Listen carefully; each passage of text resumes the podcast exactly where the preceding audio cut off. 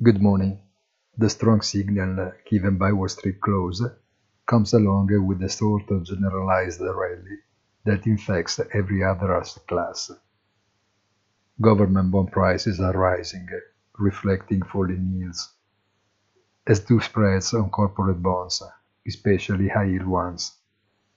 Cryptocurrencies are also going up in momentum despite the growing problems of the sector, and new signs of recovery also come from the world of commodities, eh, which does not match eh, with expectations of a decline in inflation. And we do not forget about gold. A very brilliant first half of January, and from today, quarterly earnings eh, take the floor. Have a very nice weekend and don't forget our weekly commentary punto della settimana on our site easy-finance.it.